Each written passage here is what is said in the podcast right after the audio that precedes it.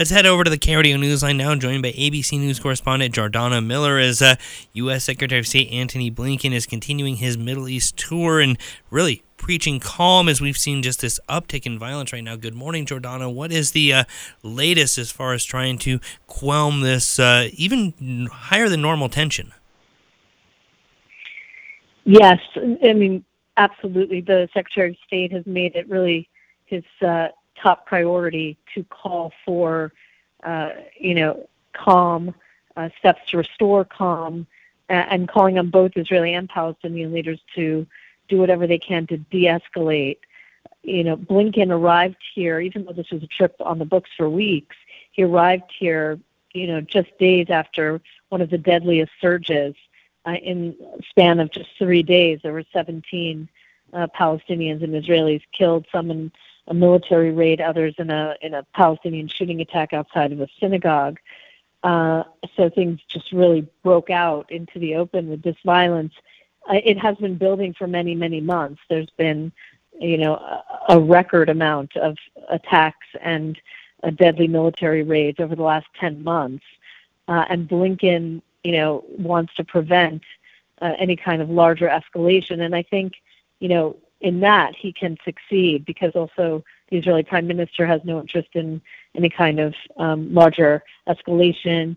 He doesn't want Hamas, the militant group that runs the Gaza Strip, to get involved. And the Palestinian president is in a very weak position. He's not necessarily looking for any kind of conflict that would make militants, empowered over elected officials. So it appears he's helped calm the situation right now. Other than that, Blinken's delivering a message of, ironclad support for Israel from President Biden, and pledging to work with Israel to prevent Iran from getting nuclear weapons.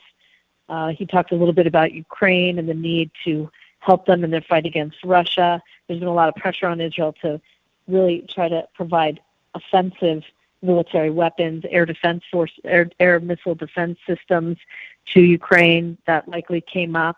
And in a surprise, Blinken has mentioned directly and indirectly some of the judicial reforms that Netanyahu's right-wing government is proposing and the threats they pose to democracy.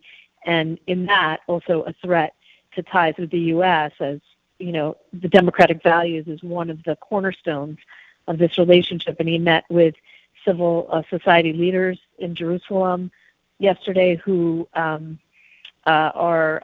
morning, who are fighting in the streets and demonstrating against some of these reforms, which will significantly weaken the Supreme Court. And I think that that's been a surprise. I don't think many of us expected that Blinken would take that issue on, but he has done that.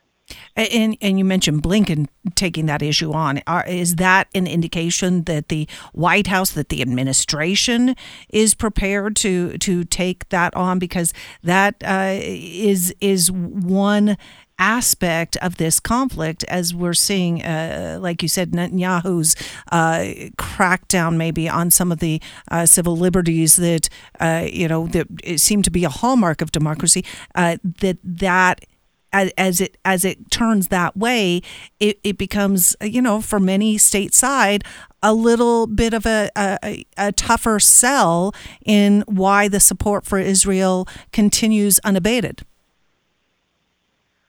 Right. Well, I think that's one of the key reasons that the United States, obviously the White House and the State Department, have decided that they are going to make their voices heard on this issue of democracy, because, part of the defense of Israel and the close ties between Washington and Jerusalem is that Israel is the only vibrant, vital, 100% democracy, right?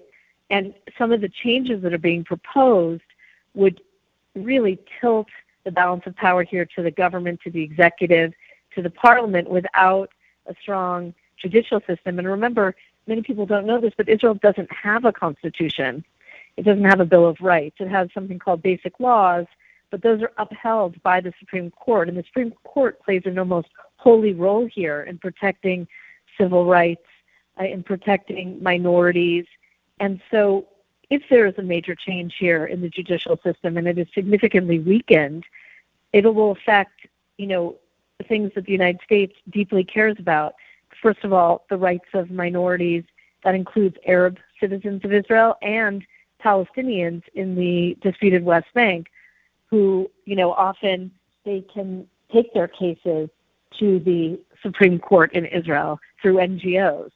And then, of course, the rights of the LGBTQ community and all kinds of issues. So, you know, Blinken seems to have been putting Netanyahu on warning here before the whole country, before Israel, saying, you know, we're on the side of democracy and those who are protesting, and we expect that you, any changes you will make will be done after a lot of discussion and consensus building, and not drastic changes pushed through quickly just because you have a majority in the parliament.